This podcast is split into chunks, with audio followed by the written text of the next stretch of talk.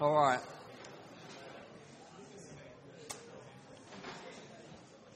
Are you ready?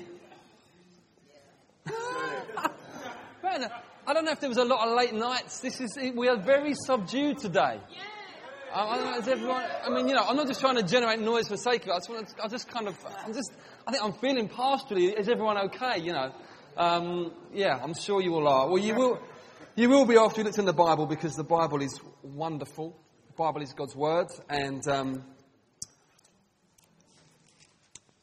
I'm convinced that people's lives are changed through preaching. Yeah? I'm going to preach my heart out to you for the next half an hour or so. So I'm going to pray, and, uh, and we'll go from there. Lord, we just thank you for your presence here. Just come and breathe on us again, Lord, through the preached word, we pray.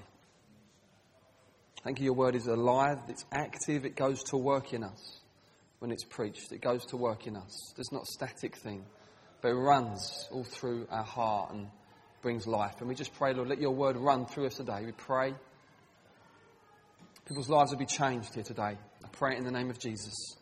Amen. Amen. Okay, we're going to start a three week series from today. And um, it's like a mini series, and if it goes really well, we'll carry it on.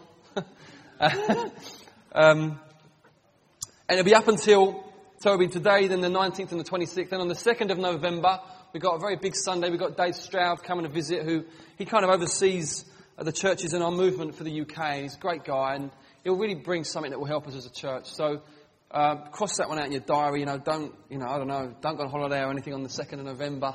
Be here for that. It's going to be a great day. But for the next three weeks in advance, we're going to start a series, it's called "Destroying Unbelief and Receiving Faith." Um, just through some things I feel like the Lord's been speaking to my own life about, and for us as a church, we'll, that'll all come out as I preach, but that's where we're going. It's going to be kind of a militant series. Um, some of you will be feeling nervous already. You'll be thinking, it sounds a bit wacky or sounds a bit out there. Well, we'll see as we go. Um, I feel God's going to do a great thing through it. God loves faith. He loves it. And God gives faith. It's a gift from God. It's not a psychological state that you work yourself up into. It's a supernatural gift. It's something that God gives. You can't say to someone, believe, believe. You know, it doesn't work like that. God gives faith, and yet God loves it. You might think, well, why is God so loving it in us if He's the one who gives it? It's kind of like if, let's imagine I, um, it's Christmas time's coming and I think I want the kids to be able to get me a nice present and so I want to get, I don't know, a DVD, a particular film I want to get, or maybe Cinderella Man, great film. Uh, I think I love that film. I want that film for Christmas. So I'd buy it, wrap it up, write on the label to Daddy from Levi. And then Christmas comes and he goes, there you go, Dad. I go, oh man, it's great. I'm full of pleasure, not just because I like Cinderella Man, but because I love Levi and he's given me it. Now, although I gave him it first, yeah, the fact that he's given it to me still brings me pleasure. And that's how it works with faith. Comes from God, but actually when we begin to walk in and exercise faith out of a sense of wanting to please him and love him, he loves it as our Father. So faith is a big deal in God. Um, it brings him glory and it brings him pleasure. Um, in fact, Hebrews 11 verse 6 says this, without faith it's impossible to please God. So you want to live a life that pleases God. You want to work out how can I, you know, how, does, how is God pleased? Is through faith. And then it goes on to say, because whoever draws near to him must number one believe that he exists. Yeah, makes sense. And number two, that he rewards those who seek him. Another way of putting that is this, is that he's good. That the things you come and pray for, he's going to give you. You know, the Bible is clear that the Christian life, a big part of it should be answered prayer clearly answered, not just on out random, that could have happened anyway, answered prayer. Which is a massive challenge, but it's all through the Bible. When the Bible says that God wants to answer prayer, it doesn't mean that He says yes and no sometimes. That's not what the Bible means. When it says God answers prayer, it means He says yes and gives you it. Obviously, there's a big issue around what we ask for. There'll be certain things I'll give my kids, certain things I won't. So you've got to be wise in terms of what you're asking for. But if you are asking for things that glorify Him, things that are about His kingdom, things that are good, the answer is yes. So God loves it when we come to Him with that confidence. I know I'm going to get this. That is faith. That is what God loves. Unbelief deeply grieves Him. Now, what is unbelief? I looked it up on my little kind of, got this computer thing. You can look up the original words. What does it mean? It can mean, it's two different words are used for unbelief. The first word is this, an absence of faith. So it's just a, a sense of there's no, you know, no faith. The second word is this, it's the, a willful resistance. I don't want to, I don't want to believe God. Both of those things are called unbelief and both are warned against and both grieve God. It says in Hebrews 10 verse 38, if, our, if we shrink back, if we don't believe me, if we shrink back, God says, my soul has no pleasure in that person. Now that can sound harsh, but we need to take it apart and work out why. Why does it, why does God say, I've got, my soul got no pleasure in you if we're constantly drawing back? Just imagine for a moment again, my children, because this is how it works, because there's a father-son relationship between us and God. That's why these illustrations work. Imagine that my children didn't want to come near me because they weren't totally confident that I was going to do them good. Yeah? Are they, going to, are they flinch when they come near me? What would happen in my heart? I'd be like, ah, you think I'm going to hit you? Or they didn't run up to me. When I came indoors from work, it was like, oh, mate, it's him. I went upstairs. Yeah?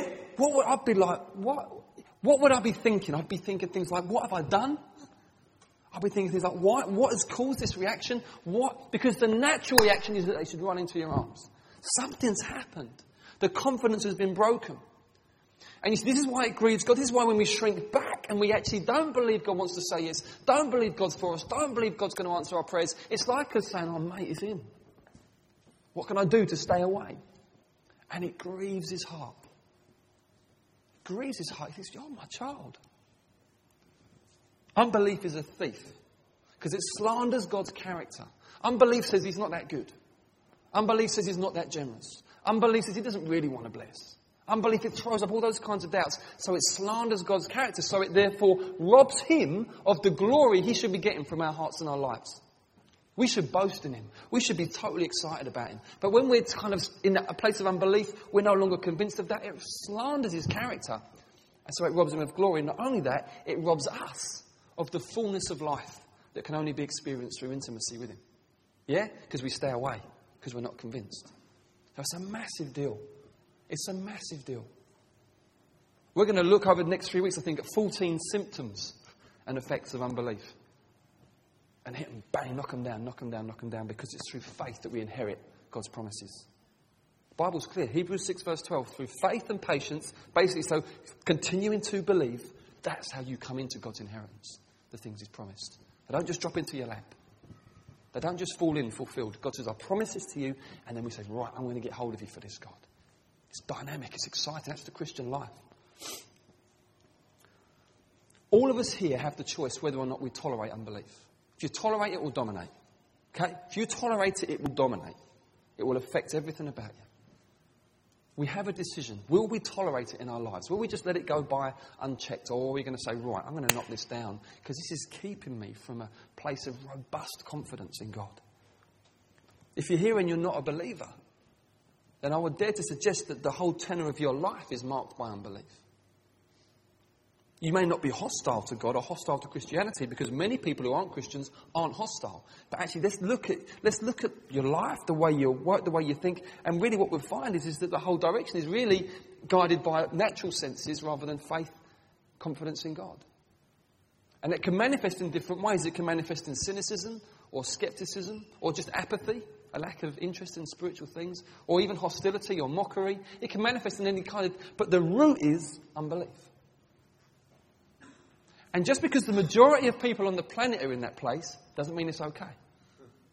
You can tend to think, well, I'm in the majority, so it's okay. No, it's not okay. It's sinful. It's very sinful. It's not good. You need to repent of it so that you can be forgiven and come into a relationship with God. Absolutely. I'm not going to pretend or cut round or pretend it's different. That's how it is. It's a deeply grievous thing. You were made for a relationship with Him. You were made to know Him. You were made to walk with Him. That's what you're. That's what you're made for. But for Christians, it's still a massive battle, isn't it? Or is it just me? Yeah. is it just me? I don't think it is. All through the Bible, there is encouragement to believe God and warning, don't fall into unbelief. Don't, don't, don't. Because it's a massive, massive battle. And we're, I'm going to get right under his skin. God's getting under my skin, so I'm thinking, right, why should this lot get away with it? I'm going to get under your skin. So we can work this stuff through together and work out what, what it is and how it works. You see, how, how comes life as a Christian, you see, surely you think, surely that all goes when you get saved, you come into a relationship with God, the unbelief gets wiped away. It doesn't work like that. Why not? Here's why. Imagine that you're a piece of land. And um, when you become a Christian,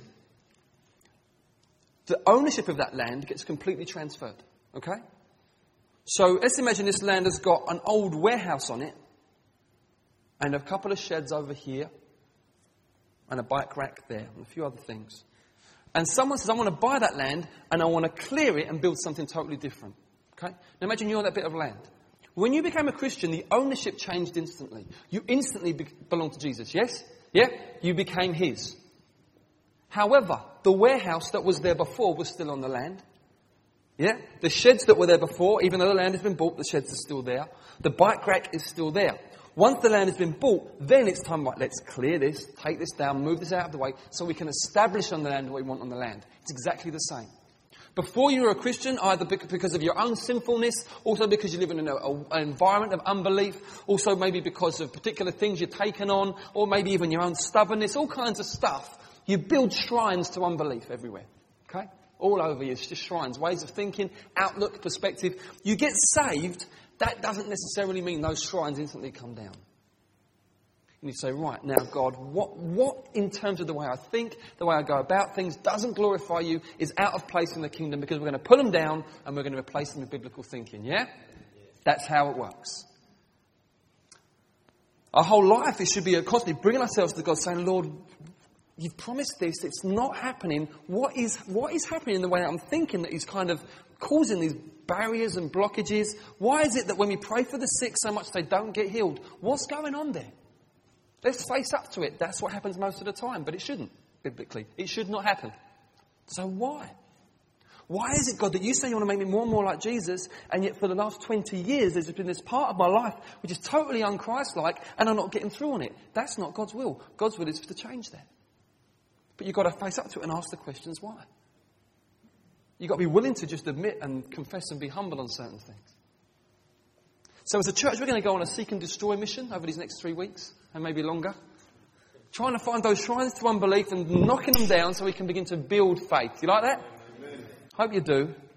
I hope you do because it's going to be a good time. It's, it's, a massive battle. It's a massive battle for all of us. So, on what grounds really? Where does the battle rage? The battle rages around where God makes his promises. Here's the Christian life in a nutshell. Um, here's what it is, here's what it isn't. What it isn't is obeying rules. This is massive. So many Christians still conduct their Christian life as if they're in a law covenant with God. A law covenant is what? It's this. God says, you do this. If you do it, I'll bless you. If you don't do it, I'm going to punish you. That's how many, many Christians live. Constantly thinking, am I keeping to the rules? I'm starting reading a book called The Year of Living Biblically. Anyone read it? Total. You lot are uneducated Philistines. No. Uh, to- I mean, total secular guy it's a human, it's a funny, it's not a Christian book, it's a funny thing. But he decided for a year he would try to follow the Bible to the letter. Everything. It's, it, you know, it's hilarious, but he's, he's total lack of spiritual understanding in the way he's doing it, bless him, but it's, just, it's funny. I mean, it's got photos in the front of him at the start with no beard, and at the end with his huge beard and his huge hair over the year. It's fantastic, great thing. But, um, very, very, very funny. But there's no understanding of how it works with God, no understanding of covenant and all that. Many Christians live in no understanding. They just think, well, it's about trying to do good. It's about trying to please God. No. The dynamic of the Christian life is that God makes you promises from the Bible and you spend your life as a Christian laying hold of Him for those promises and coming into them. It's an exciting, dynamic thing. It's not just God saying, don't do this, don't do that. It's God saying, I've got this for you. And I see in the promise, get motivated and saying, yeah, I'm going to go for that. And anything in me that's going to get in the way of that, out of the way, out of the way, I want the glory, yeah? That's what it is. That's the Christian life. That's what it, sh- that's what it should be like. Um, I hope it's like that for you. Um, and so God makes these promises, and Satan, who basically, just to say as well, in case you're wondering, yes, I am utterly convinced of the existence of Satan. Um, because you may, have, you may think, you know, maybe new here, you may think, what do these guys believe? As much as I believe that God exists, I believe that Satan exists. A very real spirit being who once was an angel, who rebelled against God through pride, wanting to be like God. God cast out of heaven. He took a third of the angels with him, and they now are what we would describe as evil spirits or demons.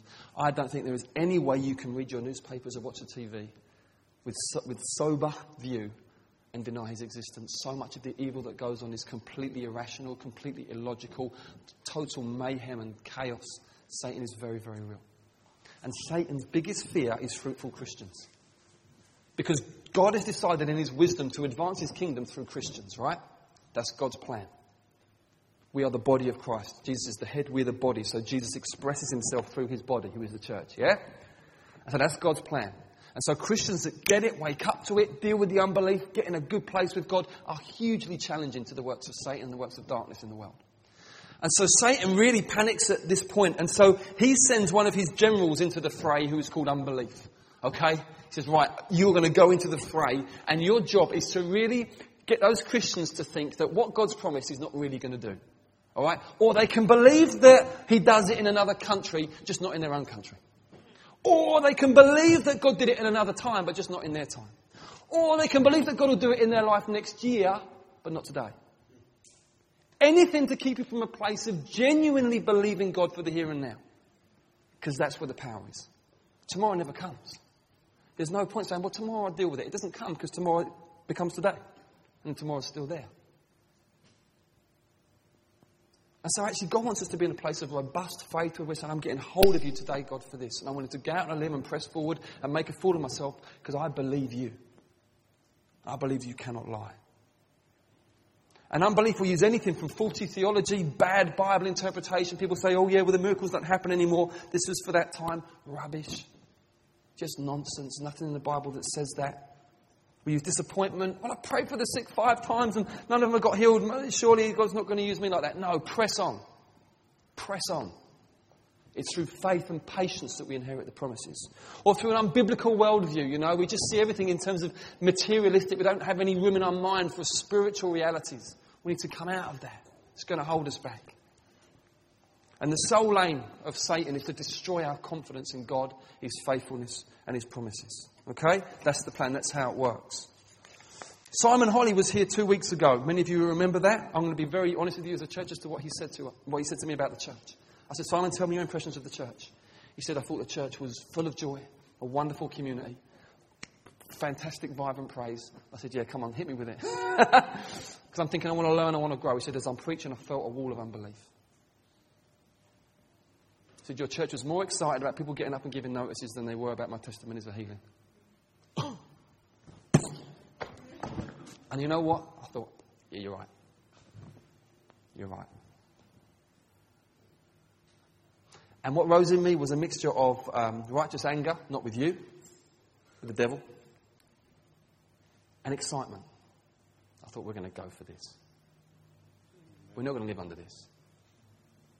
Not going to do it. We're going to go for all that God has for us. There's no two ways about it. We need to be like the man in the Gospel of Mark whose boy was demonized, and you know, all the disciples tried to cast out the demon, and none of them could do it. And Jesus came, and, and then the man says, If you can help me, Jesus says, If. I love it. Jesus says, If. Jesus says, All things are possible for him who believes. And the man says, I do believe. Help my unbelief. Honest. We do believe, don't we? Those of you that are Christians, I know you believe. But look, we struggle with unbelief, don't we? We need to say, God, help my unbelief. Just be humble just be honest. That's what we need to do. Okay, you ready? Turn to your Bibles to the book of Numbers. That was just the intro. We're going to be here for days. I've asked the guys to cook up a hot meal for 5 p.m., so it's all good. Okay. The symptoms and effects of unbelief. Numbers chapter 13, verse 25. It's near the front. Genesis, Exodus, Leviticus, and then Numbers. I'll tell the story, a little bit of background, then we'll read the text, and then we've got 14 different symptoms of unbelief. We won't do them all today. Okay. We may do one or two. So here's the story so far. Um, bit of background for you. So we're picking up the people of Israel. They're in the wilderness. They've been rescued from Egypt by God's mighty hand, and God has used Moses as their leader, come through the Red Sea, um, and God has promised them somewhere, the land of Canaan. It's called the Promised Land. That's how they refer to it. And God has said it's a land flowing with milk and honey, so loads of cattle and stuff, beautiful, you know, vegetation, fruit. It's a beautiful thing for you. And um, God says, it's, it's, here's the point. Here's the point. Here's the point. The promised land was a big deal because God had promised it to them. That's the big deal. When we believe God for things and we overcome unbelief, it must be in light of what God's promised to us. There's no point going to a big battle. Well, I'm going to believe God for a private jet. He hasn't promised you that. it's not going to happen. Okay? So, and, and you may laugh. You may laugh. I mean, there have been Christian conferences built on such premises. They really have. It's nonsense. We exercise faith to come into the things that God has promised us. What has God promised? Things like Christ likeness, fruitfulness, things like, um, I, did, I, believe, um, deliverance from demonic strongholds, physical healing. I think it's an area for huge battle. I think the Bible promises that. God has promised us these things. We've got to fight for them. God has promised us that we'll have an impact on this community. We'll see many people saved. We need to fight for it. So the promises we come into. So, so the, God has promised um, the land of Canaan. They get close to it, and then God says, Right, let's choose 12 guys, one from each tribe, and you go into the land, and you, for 40 days you spy out the land, and they just bring us a report back of what the land's like. So these 12 guys, they go out and they come back 40 days later. We'll pick it up in Numbers chapter 13, verse 25. At the end of the 40 days, they returned from spying out the land. So they've spied out the promised land. And they came to Moses and Aaron and to the congregation of the people of Israel in the wilderness of Paran at Kadesh. They brought back word to them and to all the congregation and showed them the fruit of the land. And they told him, we came to the land to which you sent us. It flows with milk and honey, and this is its fruit. However, The people who dwell in the land are strong, and the cities are fortified and very large. And besides, we saw the descendants of Anak there. Now, Anak was like a giant. The Amalekites dwell in the land of the Negeb. The Hittites, the Jebusites, and the Amorites dwell in the hill country. And the Canaanites dwell by the sea and along the Jordan. But Caleb, who was one of the, one of the twelve, he quieted the people before Moses and said, Let us go up at once and occupy it, for we are well able to overcome it. Then the men who had gone up with him, so the other ten spies, they said, we are not able to go up against the people, for they're stronger than we are. So they brought to the people of Israel a bad report of the land they had spied out, saying, the land through which we have gone to spy out is a land that devours its inhabitants, and all the people that we saw in it of great height. And there we saw the Nephilim, the sons of Anak, who come from the Nephilim, and we seemed to ourselves like grasshoppers. That's how we seemed to them. Then all the congregation raised a loud cry, and the people wept that night. This is the fruit of unbelief, man. And all the people of Israel grumbled against Moses and Aaron. The whole congregation said to them, Would that we'd died in the land of Egypt, or would that we'd died in this wilderness. Why is the Lord bringing us into this land to fall by the sword? Listen to it, man. Our wives and our little ones will become a prey. Wouldn't it be better of us to go back to Egypt? And they said to one another, Let's choose a leader and go back to Egypt. Then Moses and Aaron fell on their faces before all the assembly of the congregation of the people of Israel. And Joshua the son of Nun and Caleb, they're the two good spies who were among those who had spied out the land. They tore their clothes and said to all the congregation of the people of Israel, The land which we passed through to spy out is an exceedingly good land.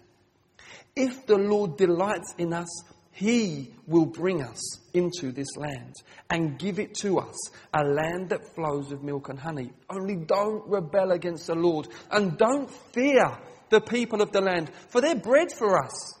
Their protection's removed from them. The Lord is with us. Don't fear them. Then all the congregation said to them to stone them with stones. But the glory of the Lord appeared at the tent of meeting to all the people of Israel. What a story. What a story. What a contrast between the ten spies and the two spies, yeah? You've got to understand this because um, the ten spies and the two spies, they saw the same thing, but what they concluded was worlds apart.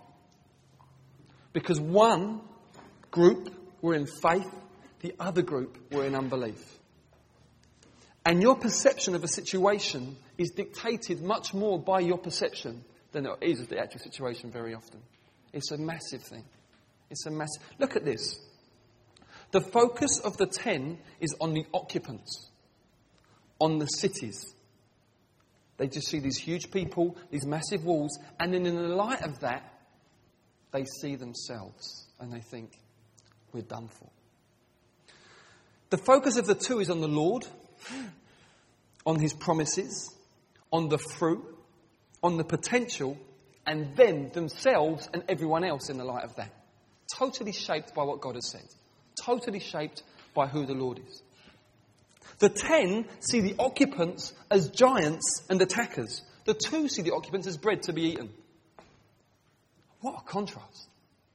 So ten, the ten are saying they're huge, they're going to destroy us and our family. Joshua and Caleb said they're bread for us. What is that? One's faith, the other's unbelief. The ten see themselves and their families as bread to be eaten. Victim mentality. Unbelief. The two see themselves and the people as conquerors. Come on, let's do it. Let's go up at once. I love it. Let's get on with it. There's a job to be done. God's going to give us this land. Come on! You can tell unbelief because it sits back. It sits back. Oh, tomorrow. Caleb's like, let's go. Let's do it. Ground to be taken. God has promised. Totally different. Totally different. Same situation, completely different perspective. The perspective of the ten is shaped by their natural senses. The perspective of the two is shaped by what God has said. Unbelief is so terribly rational. It's so, they could have done a slideshow, the unbelief guys. Look at that city. Look at that guy. Look at his muscles. Zoom in. It's so rational. Look at those. He could take out ten of us, just that one guy. Yeah, You can just you spend hours. And everyone's going, yeah, yeah. Because it's so rational. And it's so contagious. Did you notice how contagious it is? Did you know how many Israelites there were in the wilderness? They reckon around two million. Ten guys bring this disease back. and go, there you go, guys. Everyone goes, Whoa! Everyone's weeping, crying. I mean, it's just chaos. Why? It's contagious. Unbelief is terrible. It's terrible. It's a horrible, horrible thing. Why? At its heart, what's the big problem with unbelief? It ignores God. It has, it, no, it may, it may, uh, I mean, these Israelites, I'm sure they would have said, no, we believe in God, but, but, at its heart, God does not feel the vision, the picture, the horizon. There's not a sense of, but look at God. Look at who He is. Look at what He's said. Look at His promises. Can He lie? Of course not. There's no sense of that with unbelief. That all gets put down the pecking order, down the list, because, oh, look. That's why it's so bad. How many Christians, how many churches actually are like that? It's a frightening thought. It's a frightening thought. No real reverence for the glory of God. No real reverence for the ability of God. No real reverence that God can break through. No real sense of expectation. God's going to do it. Sitting back, waiting, watching. Will he? If he, God does it, then I'm jumping in. That's not how it works, folks. That's not how it works. It doesn't work like that. Well, we'll see if God does it then. No, Joshua and Caleb like, let's go up at once and do it. God has spoken. God brought us here as a church. Not to just sing songs and make a noise on a Sunday morning, but to see many, many people's lives changed by the gospel. That's why we're here. That is why we are here. That is why we do Alpha. That is why we do Beta, to build those new converts and people that have joined us into the faith. That is why we're here. We go up at once and we do it. We don't sit back, wait, waver, hesitate. No, we, we are here because God has called us here. We've got the promises. We don't need anything else. We don't, we, we've got the promises. If you ignore God as your starting point, it all goes wrong. If you said to me, Steph, I'm at St. Paul's Cathedral, I want to come to Revelation Church this morning, give me the directions. I said, fine, write them down. First left, second right, over the roundabout, second right, first left. Okay, thanks. Then you put the phone down. And then you start driving, but it turns out you weren't at St. Paul's Cathedral. The directions were right. Are you going to get to Revelation Church? Your starting point's all wrong. Or touch typing. I love touch typing. My dad taught me when I was 16. It's fantastic. You just sit there and just goes. It's amazing. Don't look. It just, the fingers know what to do. It's muscle memory. They know what to do. There's one thing you need to make sure of, though, and it's this. Just before you start, put your hand in the right position. One key to the left or one key to the right. The fingers are doing the right thing. That's nonsense. The screen is nonsense. Why? Starting point. The Bible says this the beginning of wisdom, the foundation of wisdom, is the fear of the Lord, reverence for God.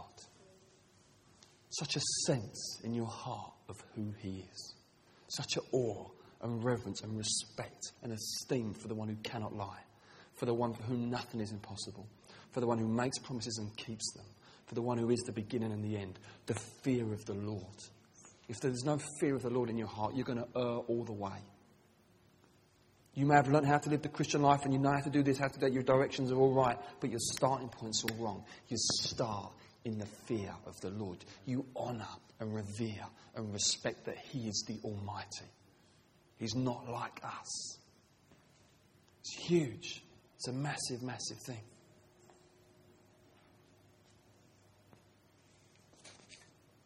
I want to look at one thing, one symptom of unbelief, then we're going to finish and we'll do the other 13 over the next two weeks or however long. Maybe the next 13 weeks. Who knows? Symptom number one. Concerning the things that God has promised to do, unbelief says we can't and assumes inferiority. It just assumes I'm inferior, I can't do it. Numbers 13:31 they said we are not able to go up against the people, for they are stronger than we are. People in unbelief are so aware of themselves, so aware of others, so unaware of God. Their speech is full of how rubbish they are. Their thoughts and speech are full of how they can't do this, how they can't do that, even over the areas where God has promised He's going to do it. And it's a shocking, terrible thing. It is, it is disgraceful. It's irreverent. The things that you're, you're calling God a liar with your speech, if you do that, it's so vital that you don't. But that's what unbelief says, it just assumes inferiority. Faith says we can. And faith assumes superiority. Now, let me just get this right. I'm not talking about sinful superiority, we think about other people. What I'm saying is this is just this sense of, you know, because you've got God with you, you can do it. You're just confident. I'm totally confident about the future of this church. Totally confident. I'm totally confident about the advance of the gospel in this area. Totally confident about what God's going to do. I've got the promises. I've got the promises. I'm totally confident we're going to see many people that are sick healed, many miracles, people set free. I'm completely confident. God has spoken, God has said it. End of story. It's done. Now we've got to come into it. It's believing. Totally confident. It's not arrogance. It can come across as arrogance. It's a bit like the David and Goliath story. We'll end with this. The story of David and Goliath is beautiful. Because you've got the Israelites lined up against the Philistines, and what, these guys would just go to war every year. I mean, it was amazing. It was time for the guys to go to war, so they just would go to war. I don't know if they knew what it was about. I don't know. Maybe, they would just make something up. You know, I don't know. You know, would you call my mum something? You know, I don't know. I don't know. But it was just, it's wartime. Let's pick a fight. So they were going, so they're lined up, and um, this was a bit unusual because instead of the normal thing where they would just kind of charge and fight, this huge monster of a guy, the Philistines, three meters tall, just horrendously we used to have a guy in my old church, six foot eight, and that was scary. We're talking nearly ten foot here. I mean, just, you know. And he would just walk, he marched out every day, and he said, one on one. One on one, whoever wins, that side wins the war. Now, even King Saul, who was on the other side, who was a head and shoulders above the rest of the Israelites, he must have started slouching in his chair. Do you know? Trying to make himself look shorter, think because everyone's looking to him. He didn't want to know. No one wanted to know. The whole of the Israelite army are gripped with fear and unbelief. And then David rocks up. David goes on an errand. His dad says to him, Go take some cheese to your brothers, find out how you're doing. So he turns up with a donkey, some cheese, and uh, starts giving it the big one. He really does. He goes in and he starts saying, he starts saying, so what's the king saying? The king's saying, because the king had been saying, look, whoever's going to, whoever takes this guy out, he can have freedom from taxes and he can have my daughter in marriage. Right? So everyone's just getting totally desperate. So, so David's like, What's the king offering? And his brother overhears him and says, I knew you'd turn up. You're always, always trying to make trouble. And that he hates, because there's this, suddenly there's a, someone turns up with a totally different mindset. And David starts saying, Who is this uncircumcised Philistine? And everyone's like, They don't like it. Especially his brother. Why? Because his brother's unbelief is exposed by David's faith. So he gets angry. And it comes across as arrogance, but it's not arrogance, it's faith. Because God promised the Israelites this land. And God said, I will be with you, so be strong and be very courageous. And they're not. They're ignoring what God has said. And they're hiding in trenches and they're keeping their head down and they're going timid and they're going scared, even though God has said, This is yours. And it's embarrassingly bad and it's disgraceful. And David turns up and David is a man who's intimate with God. He knows God. He knows the Lord. And so he turns up and the whole atmosphere changes and he's suddenly charged with the presence of God. What is this? It's faith the whole atmosphere changes. And David says, I'll take him out. So Saul tries to put his armour on him and that. And, and so first of all, Saul says, You're just a boy. He says, No problem. He says, I've, you know, I've been out with the sheep and wolves and bears have come along. I've just done them. So he says, Okay. He says, Well, put this armour on because you don't want to, you know. And then David's sort of clanking around this armour. He's about 15, approximately 15 years old. Clanking around. He says, I can't wear this. Just give me my sling. Down by the river, picks, picks up five stones just to be on the safe side. I only uses one and just starts running at him. He just starts running at him. And Goliath begins to curse him and mock him because you see, at this point, Goliath, who is representative of Satan, is panicking and so he begins to accuse and begins to bring false prophecy to try and create timidity and fear in the heart. Satan's strategy tries to create timidity. You can't do it. He says, What am I, a dog? You come at me with a stick. I'm going to, he begins to prophesy over him demonically. Demonic prophecy. I'm going to feed your body to the birds of the air. David just starts prophesying back. Wrong. I'm going to feed your body to the. And he just starts running at him. You think, What the? You can imagine people like, What is that kid doing? he believes God. He believes, he's, he esteems, he's got the fear of the Lord. He just runs, runs, runs. Whack! Bang! You can just imagine. I can just imagine this mountain of men. They see the stone land, and some people are probably thinking, Goliath won't even feel it. He's probably got one of those huge, you know, those Neanderthal things. I've got a slight one. He's probably had a huge one. I've had, I've got a slight one. I, I quite like it. But, not that I spent hours looking in the mirror at the profile with two mirrors, but Davina told me. Uh, so he's got this, his, I can imagine he's got this huge thing, the only huge one, like, and, and the stone just sinks in. Just sinks in there, in that flesh.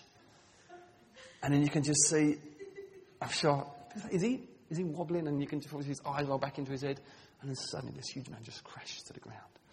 And what seemed so terrifying, and what seemed so intimidating, and what seemed so impossible to overcome falls to the ground.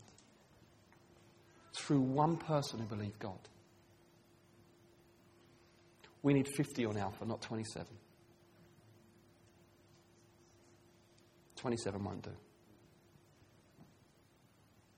We need 50 on Alpha. We need to go for it. We need to absolutely go for it. We need to win. We need to tell people about Jesus. Because God has called us here with the express charge of doing it. And we need to do it in faith, confidence, just totally aware of God. And we have to stop being afraid of people. Because they're just people. God is clear in Isaiah 8. He says, Don't fear them. Let me be your dread. God wants to be your dread. Is that good? That's really good. Why? Because you will dread something. You, all people dread something. You'll either dread the future, or you'll dread the past, or you'll dread some particular person, or you'll dread some imaginary thing that could happen one day, and all of those things will keep you captivated and locked up in fear, or you can dread God. And if you dread God, you will begin to fear Him and revere Him, believe His promises, and you'll walk in freedom. Here's what we're going to do we're going to break bread. Here's, how we're going to do it. Here's how I want us to do it today.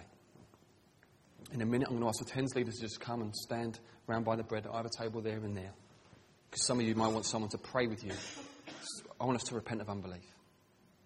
And I want us to keep repenting of it and keep repenting of it until this thing just topples down. Because it's a sin and we need to own it. And I don't want you blaming anyone for your unbelief. Okay? Don't do that. Own it. Say, God, help my unbelief. I repent of it. I'm going to be in awe of you from now on. Take the bread and take the wine. You might want one of the tens leaders just to pray with you, Just say, Can you pray with me? Maybe you're here, you're not a believer. And you've just been convicted of your unbelief today. You need to repent and trust God so you can become a David in God's army. You come up and you take the bread and the wine and you say to one of the guys, Pray with me. Because I want to join Jesus. I want to follow Jesus. Because I know, maybe you just know today, God's just spoken to your heart. And we're just going to, the music, music will be playing, and I want us to just take the bread and take the wine and revere the wonderful Jesus who laid down his life for us, eh?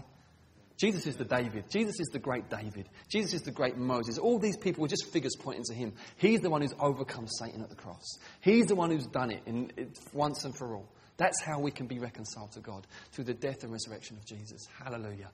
We come to break bread to remember his body broken for us, his blood poured out for us so we can be cleansed and forgiven. Also, as part of our worship, if you want to give into the offering, there won't be a pot going around today. There's a pot over at the table at the back over there. You go and put your money in the pot.